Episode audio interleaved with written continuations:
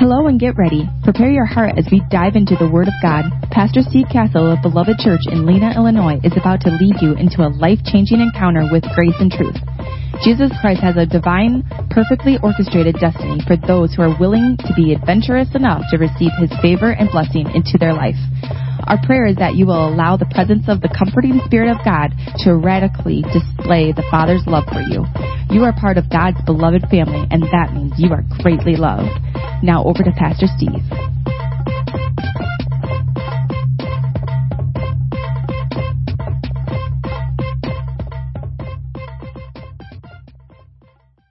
We'll have a video available afterward if you'd like to see the video because I'm going to probably be uh, sharing truths quicker than your brain's going to wrap around. Um, so I always encourage our family to subscribe to the YouTube channel so that you can go and listen to this message multiple times because I usually go way quicker than most people's ability to process. Which is fine. I'm totally cool with that. Which is why I don't make anybody amen me and do all that kind of stuff because I want you to chew. we, we should be like cows. You get four stomachs and you hear something and you, you chew it and then you swallow it and then you're like, well, I didn't get all that. And Then you swallow it and you, ah, I need some more. That's, that's actually the word in the Hebrew for meditate. It means to mutter or it means to mull over. And a cow chewing a cud actually is to mull over. And so we are supposed to be chewing and chewing and chewing and meditating and meditating and meditating on the word. It says uh, in Isaiah 26:3 that God will keep you in perfect peace when your mind is stayed on Him. If you're stressed, worried, concerned, or any other number of adjectives, you aren't going to like me saying this. I'm sorry, kinda. But it's just because your mind's not stayed on Him. If you're concerned about the direction of our nation, worried, stressed out, I would encourage you to put your mind on Him. God's got a plan for our nation that's way better than some of our political leaders. You keep your mind stayed on Him, you'll be in perfect peace. And it says in Colossians 2, I believe it's verse 15, it says that the peace of God, if it rules and it reigns in your heart, it actually has the ability to lead you.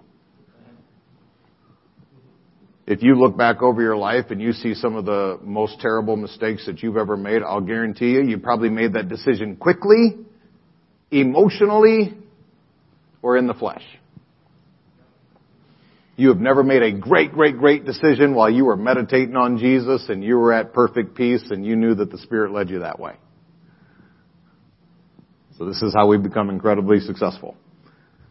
So if you have your, uh, if you have your Bible out, I would like to, I'd like for you to turn to uh, Luke chapter 4. I'm going to tell you something really powerful. the name of uh, this message uh, is going to be The Great Awakening.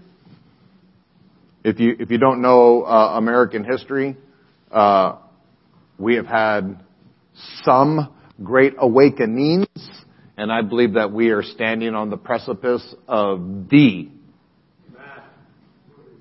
the Great Awakening.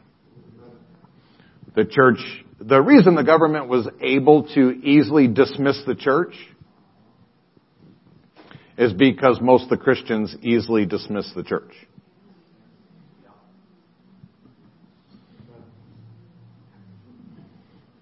Amen. I hate to say amen, but amen. I know that the church usually in rankings in most Christians' heart, it comes under football, under the great grandkids uh, track event, under the feeding and the walking of the dog, under the sleeping in on my day off, under I just don't feel like it right now, under I don't really want to put on Sunday clothes, under, under, under, under. And so then the government came along and said, okay, well, we're going to put it where you put it. And then all of a sudden a bunch of people got mad. Kind of quiet up in this little old purple church. If America as a whole, there's 70 statistically 77% of Americans call themselves Christians. Yeah. Probably not. If the government was able to come in and just easily dismiss the church, and I've been attacked incessantly by Christians for our stance for the church, then obviously 77% is probably a little bit progressive. So congratulations. You are a weirdo.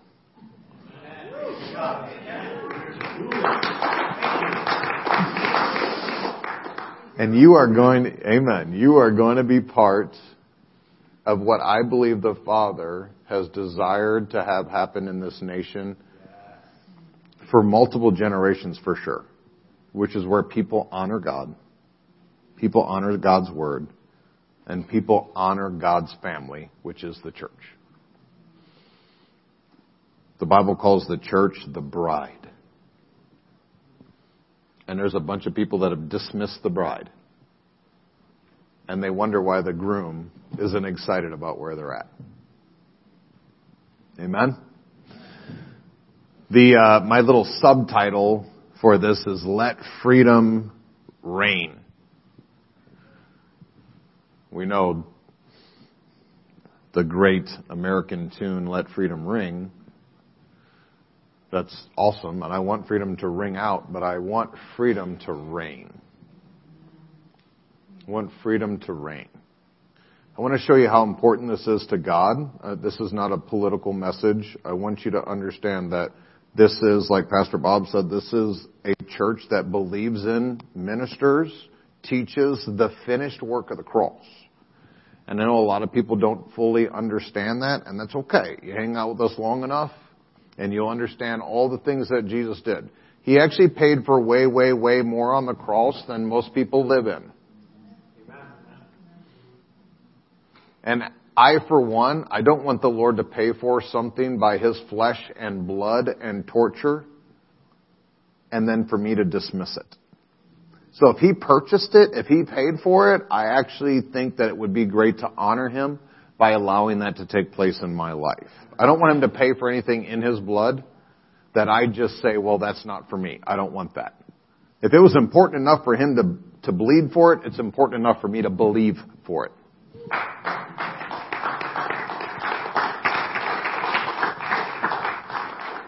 The, the first message that Jesus ever preached at home is in Luke chapter 4.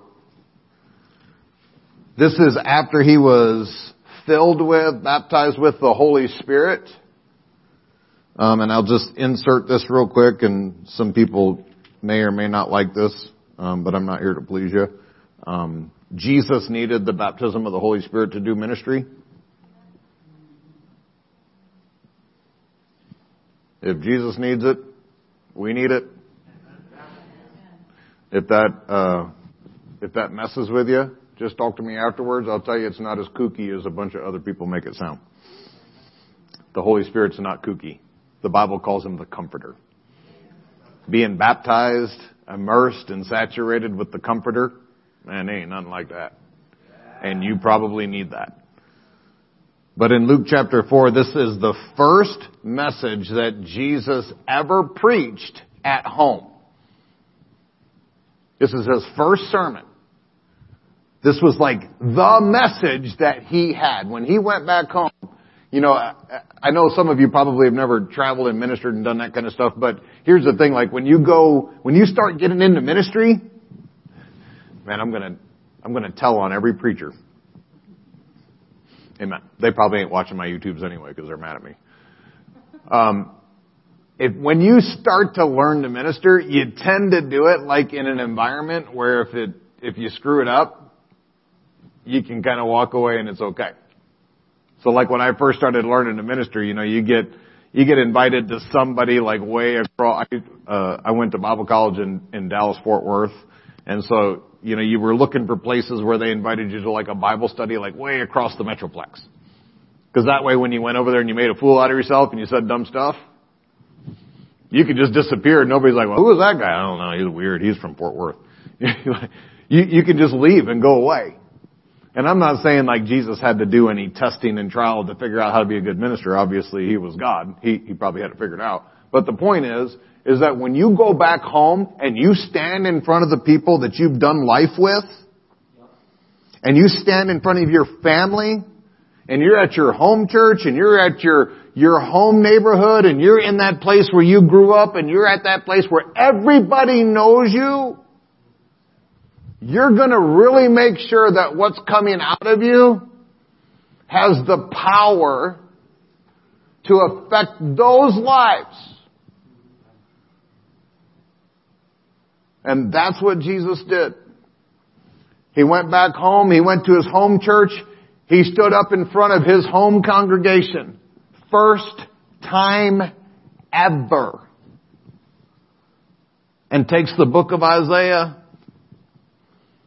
and opens it up and he finds the place. This was on purpose, with purpose. He finds the place where it was written, the Spirit of the Lord God is upon me. Because He has anointed me. The word anoint means to rub in the oil. The Father rubbed in the oil of the Holy Spirit. Because He has anointed me to preach, to declare, to proclaim. Man, it's so good. Because He has anointed me to preach the good news. That's the gospel. And here's where we've made a bunch of mistakes in the church. We think that this building, the point of this building in the past I've seen and I've been a part of, ministries and ministers who think that the point of this building is to tell you how much of a sinner you are. And to tell you how much you fail. And to tell you how much you stink in the nostrils of God. To tell you how you don't measure up to tell you how worthless you are, to tell you how terrible your heart is. Beloved, that is bad, bad news. And Satan tells you that every day. And I am not going to be antichrist. I'm going to stand here in this building and I'm going to tell you how greatly you're loved. I'm going to tell you how valuable you are. I'm going to tell you what your Father thinks about you. He's well pleased with you. For God so loved you that He traded Jesus for you. The value of all of heaven, Jesus, the most priceless thing that was ever, ever, ever in heaven, the Father was willing to trade it for you. Now, God is not a Jew, but he tends to lean Jewish. And if you know any Jewish people, you know they make good deals. So the Father knew that he was making a good deal by trading Jesus for you. And if you ever devalue yourself again, you need to understand you're doing that against God's will. I would encourage you not to do it. Ephesians 4:24 says you are righteous and truly holy. You are not a sinner. You were a sinner. And the Father made you a son. You're either a saint or you ain't. If you ain't, you go down. If you is, you go up.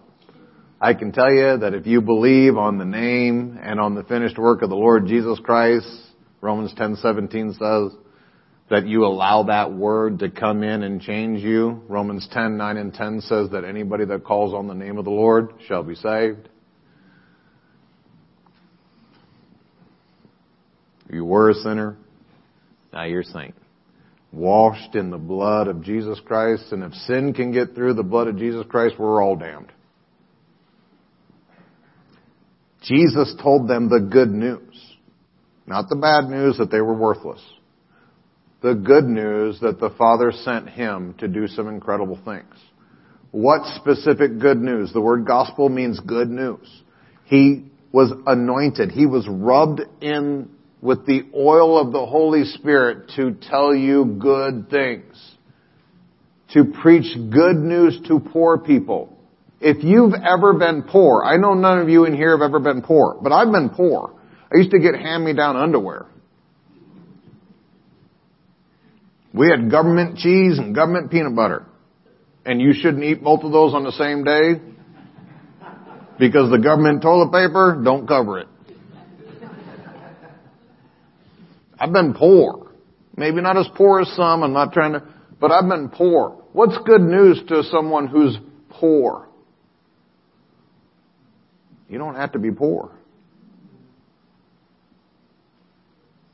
That's good news to a poor person. If you're in poverty, what's good news is, hey, I'm here to help you out of poverty.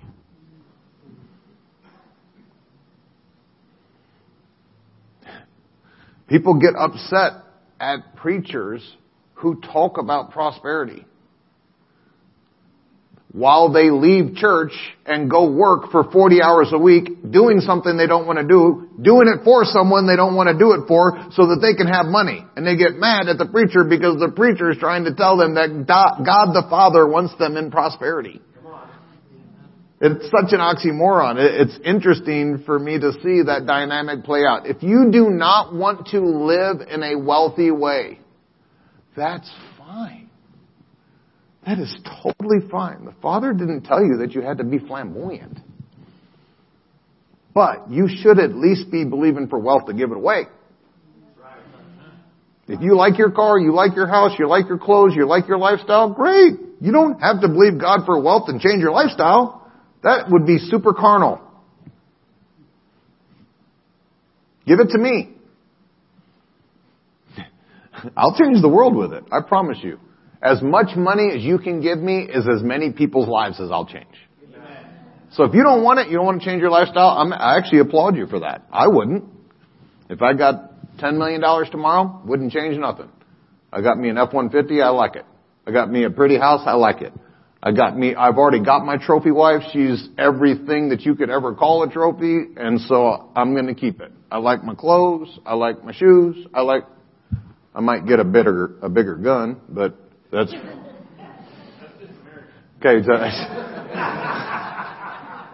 If I'm going to fight the fight of the First Amendment, I might as well fight the fight for the Second Amendment. So, amen. Which we believe in that around here, by the way. Um, you don't have to, you know, wealth, actually the lowest form of prosperity and the lowest form of wealth is money. I really want that to sink in because when somebody says the word prosperity, they immediately go to money. The Father says prosperity and like the last thing on the list is money. He's talking about your soul. He's talking about your emotions. He's talking about your marriage. He's talking about your relationships with your children and your parents. He's talking about the way that you interact with your community. The, the Bible says in Luke 2.52 that Jesus grew up in stature and in favor with God and man. Growing in favor with God and man is a form of prosperity. You should be a person that believes in prosperity. You don't have to be a person that believes in money. In fact, I would super, super encourage you to take money out of the equation. But you better believe for prosperity. Third John verse 2 says, Beloved, I pray above all things that you prosper so you know who else was a prosperity preacher? John. But we've just changed that into money. Don't do that. Money is the lowest form of prosperity. Your father wants you prosperous. So good news to a poor person is you do not have to be poor anymore. To preach the good news to the poor, he has sent me to heal the brokenhearted. Internal and external healing is something that Jesus was anointed to do. If you have a problem in your physical body, God desires to make that go away. That's good news. Amen. And I know a lot of people super struggle with that. God doesn't.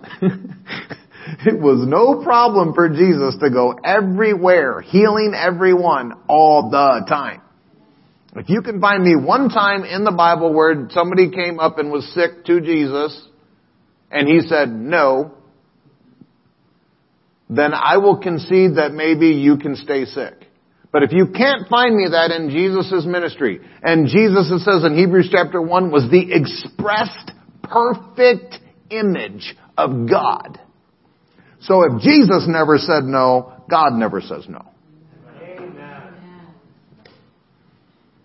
Hebrews 13:8 says that Jesus Christ is the same yesterday, today, and forever. If he was the same yesterday, which is his earthly ministry, and he went everywhere and healed everybody, then what is he doing today? Thank you very much. Acts 10:38 says how God anointed Jesus of Nazareth with the Holy Spirit and power who went about doing good and healing all that were oppressed by the devil. And I know we don't want to like to hear about the devil in church, but the devil wants people sick and oppressed. And Jesus wants people healed and free. And you have a choice as to which kingdom you align with.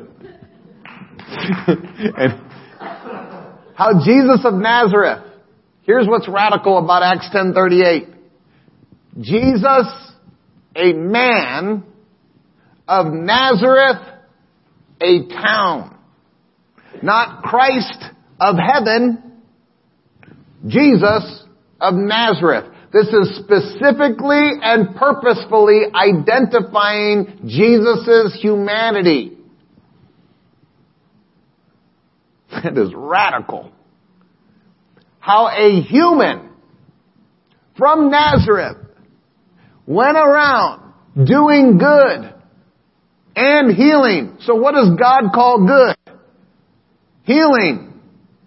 So then, if that's true, then what would be bad? I know, I know a bunch of you are like, well, is this a trick question? No! It's not a trick question. If healing is good, I mean, I, I, this flies really, really good at kids' church. I, I can teach kids all day long this stuff and they like get it. But adults were like, well, wait a minute. You know, sometimes cancer is good. W- what? Have you ever seen anybody with cancer? Have you ever had cancer? Do you ever? It ain't never good. It's terrible. It's bad. God good. devil bad. If it's bad, it's devil. I know this is really complicated. But you have to say it. Because sometimes in church we're so religious that we're saying, well no, God, God really, He loves me so much that He broke my leg and gave me a car wreck. He is a father. God is a father. You're his kid. If I came over to your house and I watched you as a father break your kid's leg and send him out in the street to get ran over by a truck, I would punch you in the face, tie you up, and call 911 so they can haul you off to at least a padded room, if not to an electric chair, because you're a terrible father. And to call God a terrible father and use religion to make good bad and bad good is not okay, beloved. The Bible says he did good, healing some people every once in a while when it was a good day. All, all did you guys read that in the Bible? You make it up. Healing. Does anybody know what all means in the Greek? Are you in all? Yes. Uh oh. I just heard somebody's religious cow fall over and die right there. Come on. Yes, barbecue for dinner. Shoot, Shoot her in the head, fry her up. If I just hurt your religion, it's okay. Your religion needs to be hurt. It actually needs to die. Jesus wants you healed. It was his first message. Not only does he want your body healed, but he wants your heart healed. The broken hearted.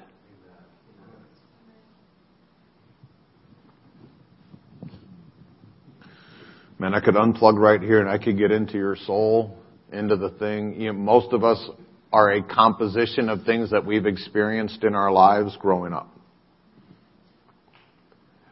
What your daddy did to you when you was five actually has more impact to you than what Jesus Christ has done for you on the cross.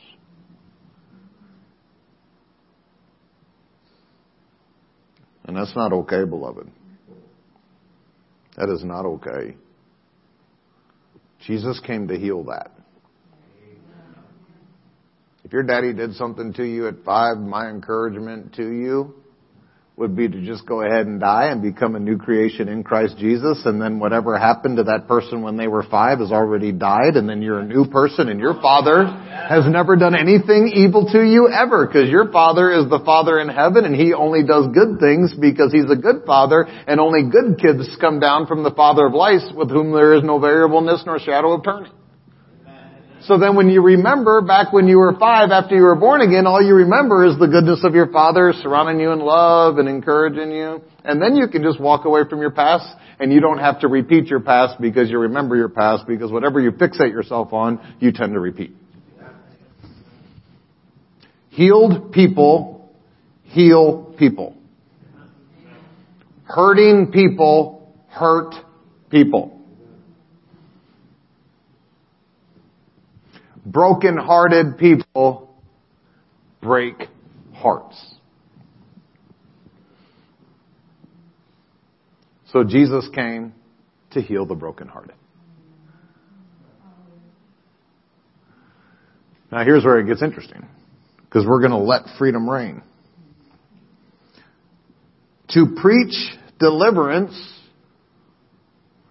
to captives. Not just in Illinois all the people on house arrest and quarantine, but anybody in any captivity in any way. Captivity is not from God. Isolation is not from God. Quarantine is not from God. Uh, we can do this all day because they keep coming up with new ways to talk. Social distancing? Did anybody ever think about how they take some of these terms. You know, the word, the, the term social distance is a literal oxymoron. It's a literal oxymoron, but we've all been sold a, a bill of They can come up to you and say, well, it's a white black cow. Oh, well, it's a white black cow. And we're like, okay, well, they said it on the news. So they said white black cow, so it's a white black cow. Well, what color is it? It's white black. Social distancing. Social means together. is this, is this too complicated? Are we okay? Social means together. The other word means not together. You gotta pick one. You can either social or you can distance. Can't do both. Gotta pick one. So we picked one. We're gonna social.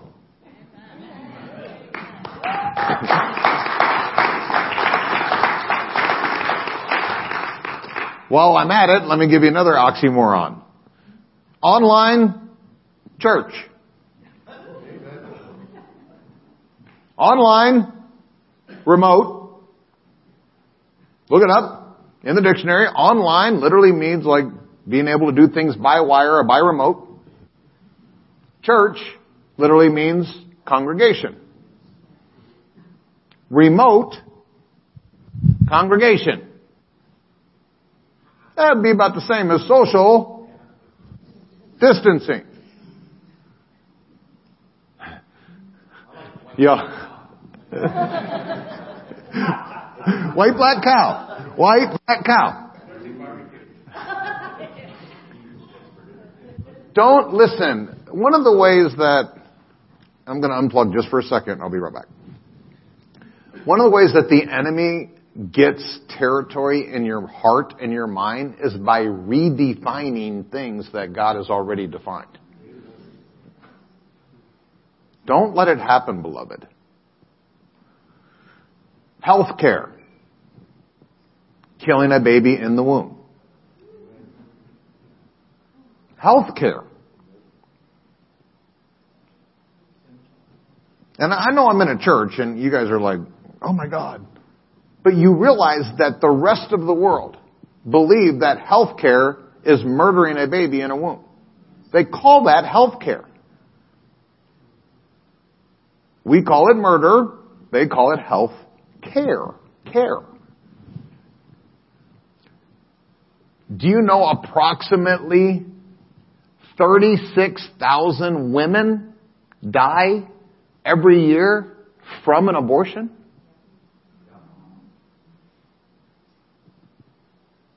Not the babies.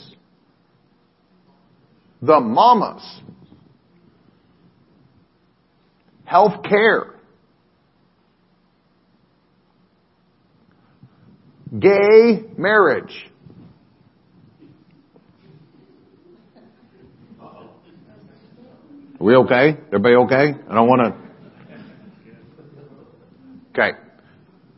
And uh, listen, I, we have we minister to gals that have gone through abortions. It, you don't. There's nothing wrong with those people. They've just allowed redefinitions to change their their ideas, their moralities, their hearts. We're, I'm not here to to condemn anybody. I'm here to create light.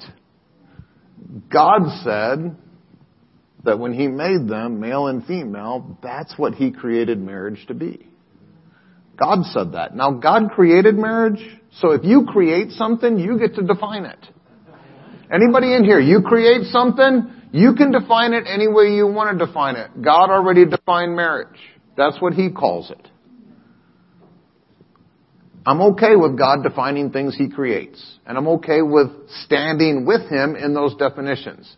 So don't let society do this to you. Don't let them redefine things that changes your heart that then draws you into their doctrines and their beliefs. And then you find yourself in confusion and conflict.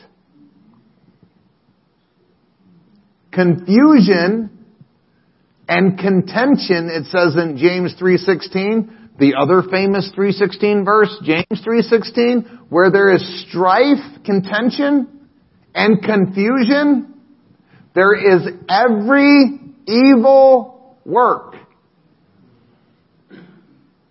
That should shake you to your core. Strife, which, look, we're all Yankees. Like, that's just a day. Like strife, it's okay. You just scream at folks in the house because that's how we do it around here. Right? You tell your kid, get up there, clean your bedroom, make your bed, you little stupid, idiot, dumb kid. And we wonder why they're stupid, idiot, dumb, and they hate you and they hate society and and the amazing part is we do it to the ones we love. If you invited me over to your house and I spent the night and I came down and you said, you stupid pastor guy, you get up there and you make that bed and clean that room. Probably not coming back for the next sleepover. And we wonder why our kids are messed up. Strife and contention creates every evil work. I have literally literally watched people get healed in front of my eyes, supernaturally healed, because they repented of being in strife and contention. I have literally watched it. Some of the people in this room, some of the problems you're struggling with in your emotions, and in your physical body, it's because you've allowed strife and contention to be a normal part of your life. You should hate strife and contention like you hate a king cobra full of venom. If I told you at your house, while you were at church, I paid someone to go and release in your house a king cobra.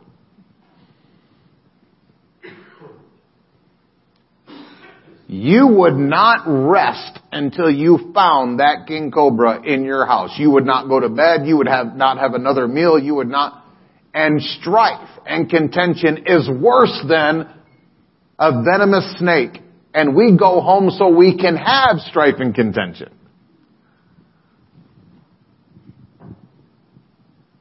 This is not going over well. Okay, uh, we'll get back.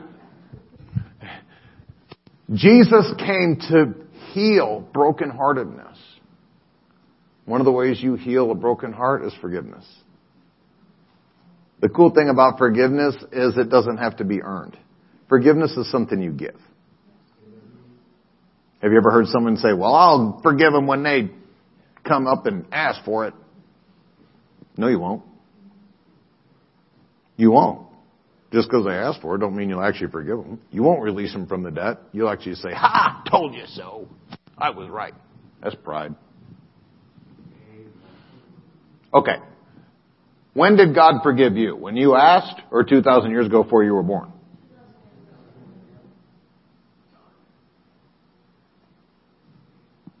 are we okay? Everybody okay?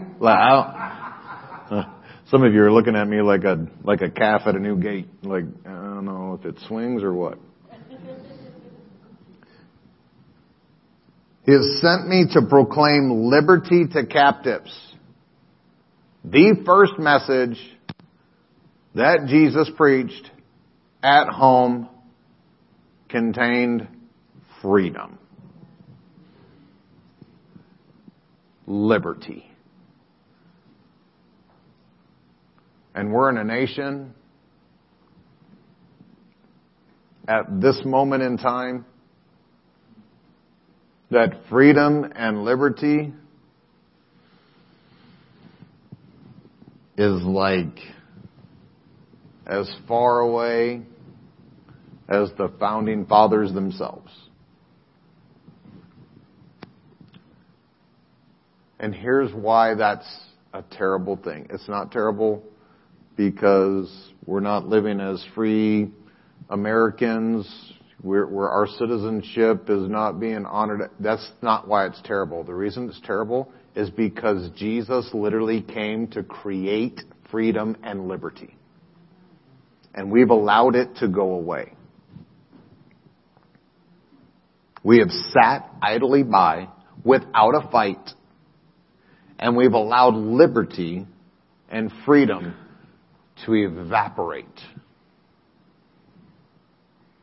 And I'm talking about both sides of this in a governmental citizenship way, but I'm also talking about this from the kingdom of God perspective. You are supposed to be free from sickness and disease. You are supposed to be free from poverty and lack. You are supposed to be free from oppression and depression.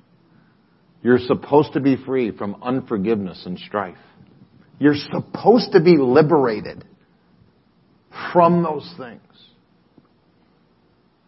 And I know there's a bunch of people in this room that you've came to support our freedoms and our liberties as citizens of the United States, but let me ask you this. Are you also as adamant about your freedoms as a citizen of heaven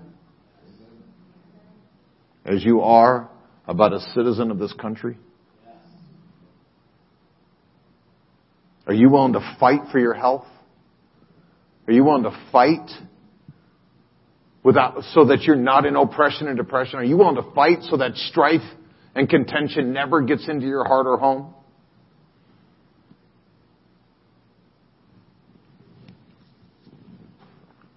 Galatians 5:1.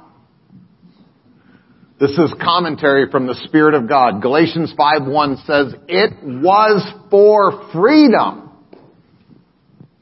that Christ set us free. That's the point. The point was to make you free. In fact, this freedom that Jesus gave you is literally dangerous. It's literally dangerous. Jesus actually freed you so much that you can go live in sin if you choose.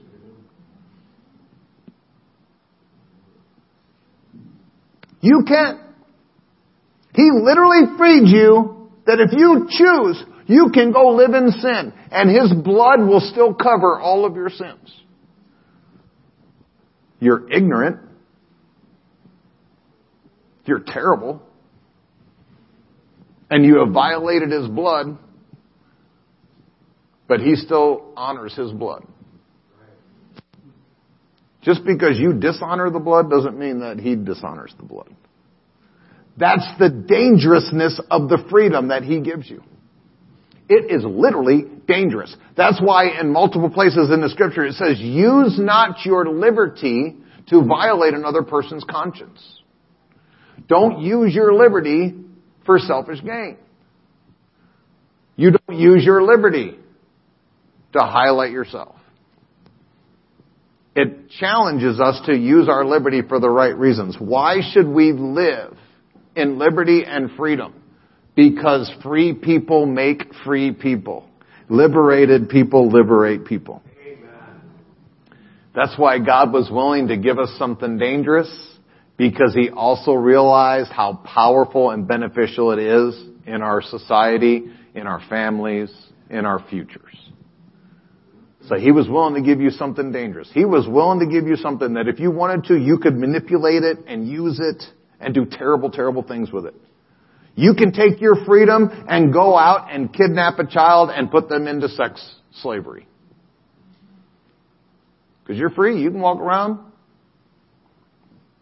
get your car, nab children. It's not the intention of your freedom. It's not what it was given to you for. It is an abuse of freedom, but it's still a dangerous freedom. The whole point of the gospel was to bring freedom. It was for freedom that Christ set us free. John 8, 31 and 32, Jesus was talking to the, uh, the Jews that were starting to kind of come around. This would be like the rest of the church that ain't here tonight.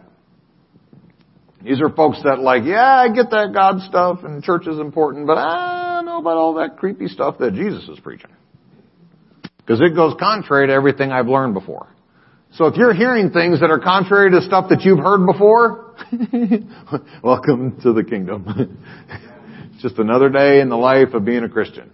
God tells you stuff and you're like, wait a minute, that's totally wrong. No, God's right all the Jews that came to him that were believing in what he said, he said, hey, if you continue in my words, if you continue in my words, that will create, the word make is creation. It will make freedom.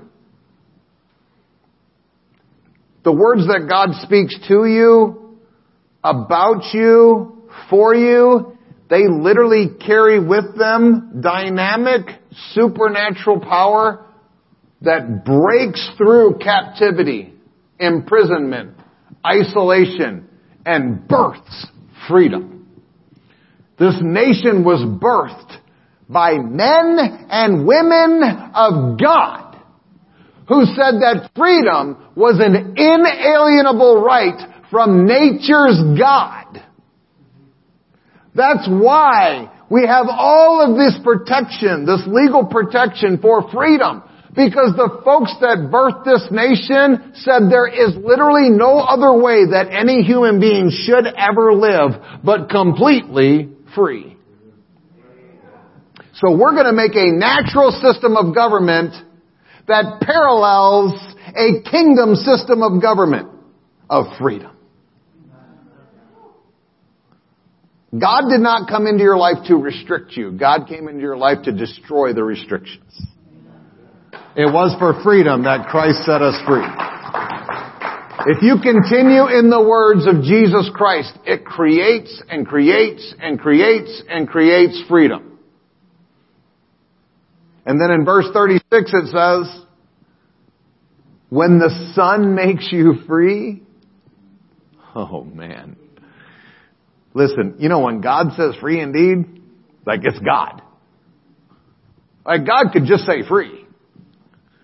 And it's God. So if God says free, it's like, but when God, when God says free indeed, when God adds extra pointedness to His words, you need to get that. When Jesus says, truly, truly I say unto you, you need to be like, because everything God says is God. But when God says, hey, hey, hey, hey, hey, listen! Free indeed. Free indeed. If there's anything in your life at all that is binding you in any kind of captivity, spirit, soul, or body, it is not God's will. It is not God's desire. And God's Word wants to get into those places of your life and make you indeed free. I want to illustrate this. I, I think that this is going to be a great illustration. Um, this will help to uh, sometimes you know illustrations do something that that words not necessarily can do. A picture sometimes paints a thousand words. Sometimes I believe that a thousand words paint the most amazing picture. It depends on who you are. Depends on the moment. So I'm going to paint a picture for you. I got a video to play you that is going to illustrate some of the things that I'm talking about. So watch this.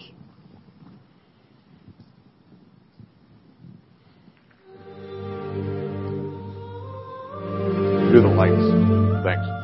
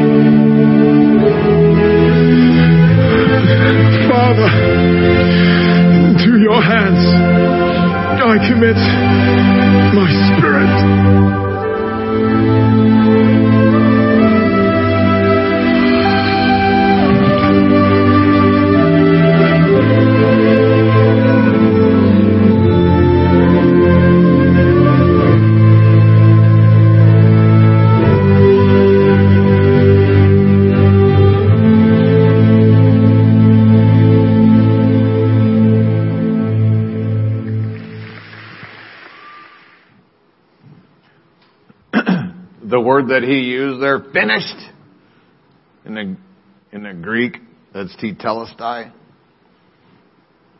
It was used in the accounting world. That means that there is no more debt. They would stamp it on a bill paid in full. It was used in an artistic way. When an artist lays down their their paintbrush and they say that this artwork is finished, like one more stroke would make it not as beautiful. It was used in so many different fashions that there's all these applications in our lives. So when I say that the cross was finished, that it had an effect in your life, you need to understand that probably the, the to the degree that you've allowed that to be finished in your life is nowhere near to the degree of what Jesus paid for. Most of us understand the crucifixion about it being about nails and it being about whips and it being about crowns of thorns. Those are all physical things.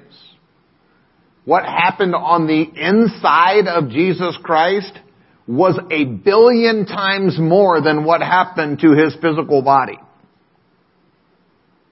So when he says it's finished, I can assure you, he paid to the last penny what needed to be paid to produce freedom for you and I into all of eternity. Romans 6:14 says, For sin shall not have dominion over you, for you are not under the law, but you're under grace. What then? Shall we sin because we're not under the law, but under grace? God forbid. Know ye not that to whom you yield yourself, yourself servants to obey, his servants you are to whom you obey, whether of sin unto death or obedience unto righteousness. Use your freedom to yield yourself to the power and the finished work of the Lord Jesus Christ. But God be thanked, verse 17, that you were the servants of sin. But now, but now, you have obeyed from the heart that form of doctrine which was delivered unto you, being then made free from sin, you become servants of righteousness.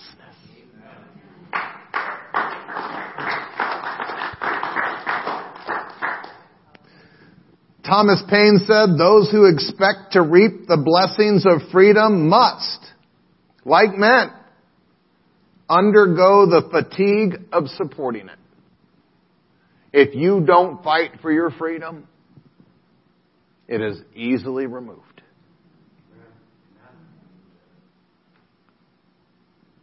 I've seen people literally crippled up by arthritis so bad that they can't move. And one of the thoughts that I have is, why didn't you fight against that when it started? Arthritis doesn't come on you in a day. It comes on you day after day, week after week, year after year, until you're so bound up. Why didn't you fight back then? Kay and I have this conversation at our house all the time. You get like a, a symptom come on you, like a sniffle or, or something. And then you wait for it to get full blown before you fight on it. You know, if it comes, if the moment it comes, if you fight it the moment it comes, look, the church was willing to lay down for the first two weeks. Because we're in a pandemic. So we can suspend the Constitution, we can remove the First Amendment, we can pretend like none of it exists because we're in a pandemic. It, it'll just be two more weeks. And, then, and it'll just be two more weeks. It, it'll just be two months. It'll, it'll, it's just two months. It, it'll just be two years. It's that you don't need church that bad. You can go online and do church. You don't need to gather together. You don't need to release gifts of the Spirit. We don't need to, you know, I can baptize you by Zoom. Get in your tub. I'll tell you when to go down and when to come up.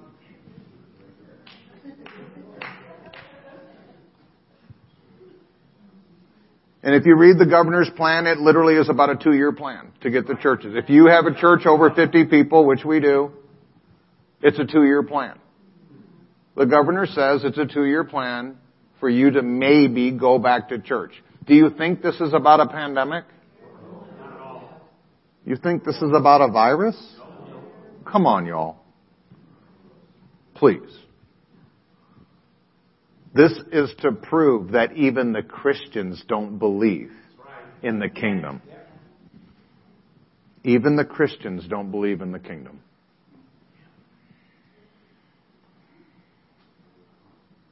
And I don't want to say that. It doesn't bless my heart. But sometimes you need to see things in reality in order to actually do something about it. When I watch the church fold, When I watch Christians go and say, it's fine, it's the same thing, we can sit on our couch and have church. You don't believe that in your marriage. Right? If you're married, there's a reason you live in a house together.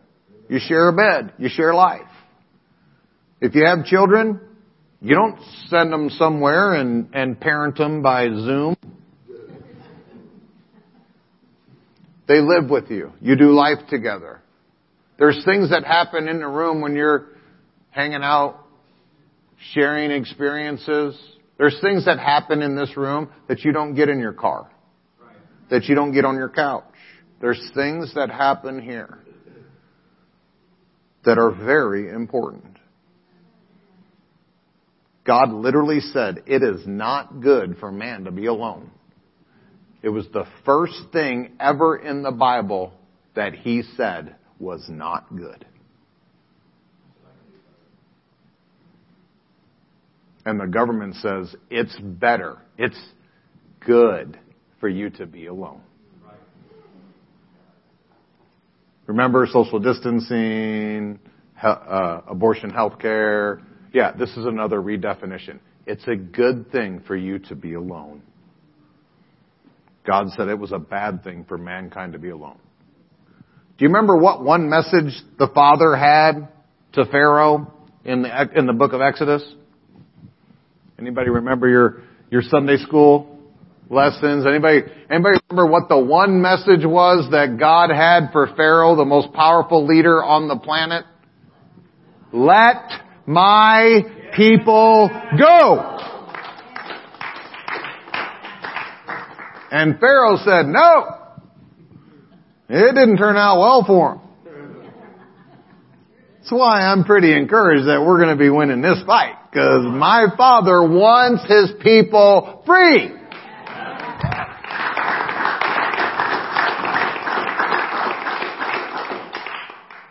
Dwight D. Eisenhower said, history does not long entrust the care of freedom to the weak or to the timid.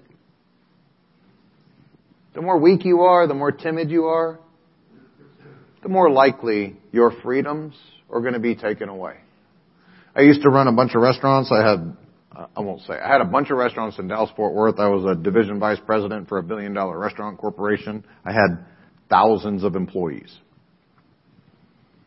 And I would come into my restaurant sometimes and I'd have a little girl come in to, to come to her assigned shift and she'd come in and she'd be disheveled and, you know, fat lip, black eye, pretty little thing. And I'd say, sweetheart, what happened? Uh, I, I fell.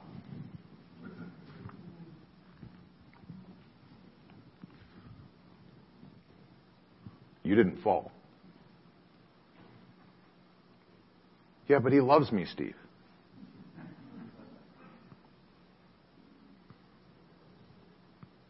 And I know everybody in this room is like, no, no, get out of there. Kay and I literally, I can give you names and phone numbers of gals that we took in those situations. We brought them into our home. They lived with us. We rescued them. And after months of living with us, seeing our marriage, seeing how we valued each other, seeing what it's supposed to look like, they'd leave and they were fine for six months.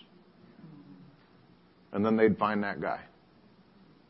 For the life of me, I don't even know where you find that guy.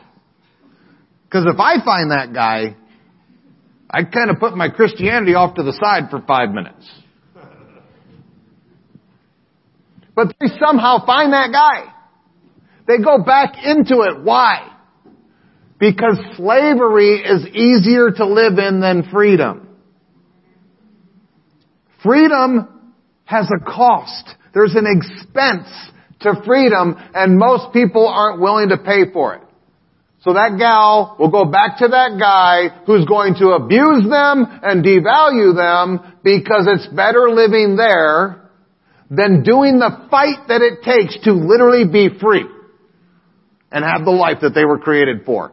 And I dare say that most of the Christian church is willing to lay down and take the beatings of the world and take the beatings of the government and take the beatings of Satan over the fight for liberty and freedom that Jesus was willing to purchase for you. And it's not okay. It's not okay.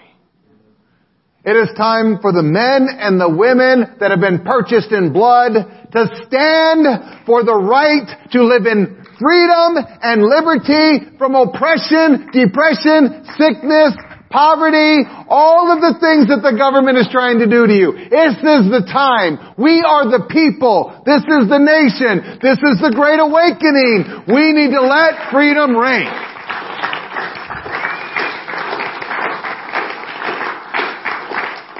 I'm going to end with this. I'm just going to read you some verses in Jesus' name. This is James chapter 1.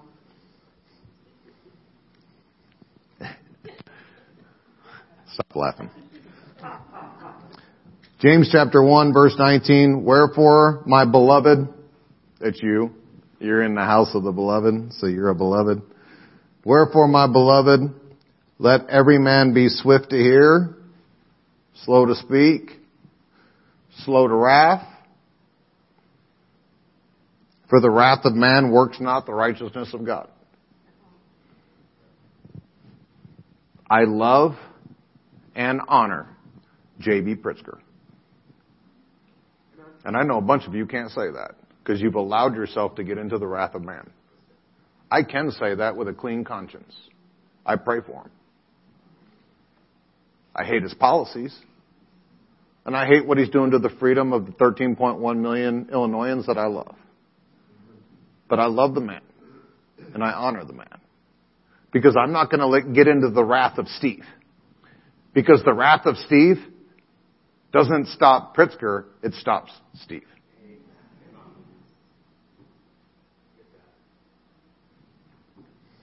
Verse 21, because of this. Wherefore means because of this. Lay aside all filthiness and superfluity of naughtiness. I know that's kind of King Jamesy, but it just means any activity or thought process that creates anti-Christness or ungodliness. You can actually lay that aside. No, I have to sin. Says who? Can, can someone please tell me? Where in the Bible does it say you have to sin? Because I can give you about 30 verses just quoting them that says you're free from sin. Whosoever is born of God sinneth not. That's 1 John chapter 4. You, you have been told, I'm only human. Okay, well here's the thing. Why don't you just go ahead and be born again and then you're not only human? Because your father then would be God, which would make you not just only human, it'd make you the product of God. That'll mess with you for a couple days. You're not only human. You were. And if you remember the were part, you screwed it all up. You were a terrible, terrible person and then someone came and told you the good news that you can be born again and forgiven and you received that good news. And now you're a new person. And that new person doesn't have to sin. You don't have to sin. You don't have to fail. You don't have to be miserable. You don't have to deal with all the mental issues that they deal with. You don't need a therapist. You don't need a psychologist. You don't need whatever they tell you that you think that you need. I'm here to tell you all you need is God. He can do all that. It's not God plus a therapist.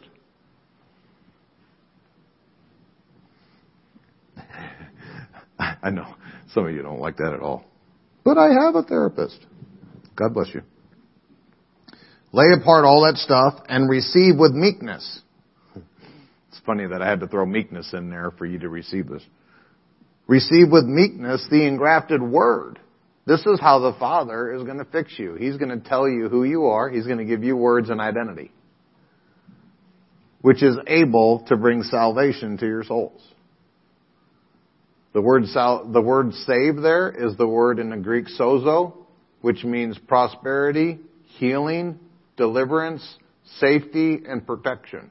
It's a big word. Go look it up if you don't believe me. It means all that. When the Bible says saved, it actually means saved, healed, delivered, prospered. It's, it's this big old fat, huge, hairy word that God used that we think that it just means like you get to go to heaven at the end of your life. That's not what saved means. David was not saved and he knew he was going to heaven at the end of his life. There's something that's completely different on this side of the cross versus that side of the cross. But be doers of the word and not hearers only, deceiving your own selves. You can deceive you. Did you know that? By hearing stuff like this and then going out there and allowing yourself to be put back into slavery. Well, that went over well. For if any be a hearer of the word and not a doer, he is like unto a man beholding his natural face in a glass. Anybody ever looked in the mirror? All the ladies said amen. When you look in the mirror, you see exactly what you are. Right? A reflection of who you perfectly are. For he, verse 24, for he beholds himself and goes his way and then straightway forgets what manner of man he is. When you take your face off the mirror, all you have is a memory of what you looked like. This is how most Christians live. They take their face off of Jesus and they take their face off of the Word of God and they go by memory.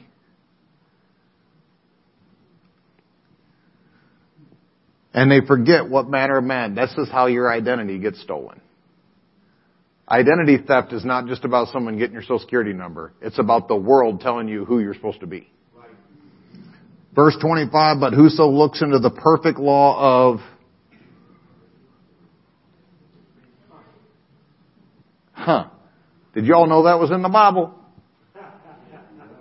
The mirror of the identity of what you're supposed to be is liberty. Liberty.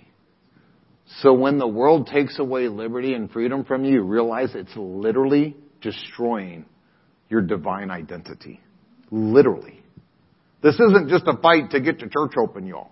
This ain't just a fight to do the First Amendment. This is a fight for the identity of every man, woman, and child that will ever come to God. Ever. For the rest of American history. We're talking hundreds of millions or billions of people in the future that are going to look back on this moment, on this generation, on this church, and they're going to say, they saved us from going into the identity of slavery. And you get to put your name on that. History is going to talk about you. History is going to talk about you. Your father is already talking about you. Look at my kids. Look how proud I am that they were willing to stand for me. and not be hung with a yoke of slavery. I'd like to speak a blessing over you. If you'd please rise.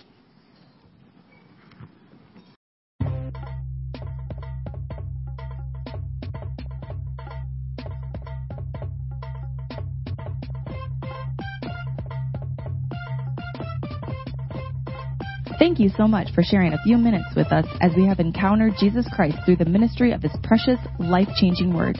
If you would like to learn more about the ministry of Pastor Steve Cassel and Beloved Church, please visit us online at belovedchurchillinois.com or call us at 815 990 0367. Always remember that you are part of the beloved family of God, and Beloved Church is a place where you are greatly loved. Now, please open your heart as Pastor Steve proclaims the blessing of the Father over your life. Beloved, you who are greatly loved by the Father, I pray, I desire above all things that you prosper and you experience divine health to the degree that you allow that to saturate and prosper your soul. I pray that you receive these words and they change every aspect of your life. I love you. I'll see you again soon.